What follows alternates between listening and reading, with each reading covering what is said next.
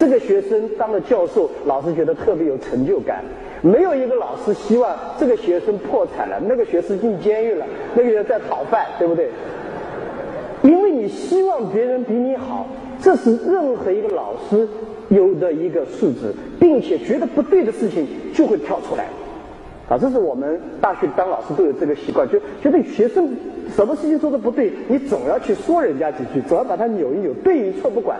这是这个习惯，直到我保留创业的过程中，啊，我的创业一个很重要，到今天为止，我还像是一个老师。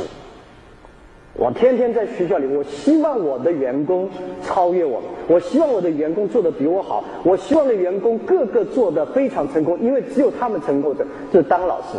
第三个经历可能要跟大家分享，你们今天人生最大的财富就是你以前所有失败的经历。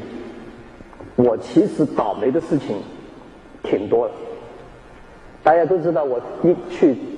找工作找过几十份工作，全被人拒绝掉，对吧？原来我们二十四个人，二十四哦，二十五个人去肯德基招聘，二十四个录取，我没录取。我们五个同学去考警察学校，四个人录取，我没录取。反正我从来就没招招聘成功过。然后所有的错误挫折，几乎看起来没人。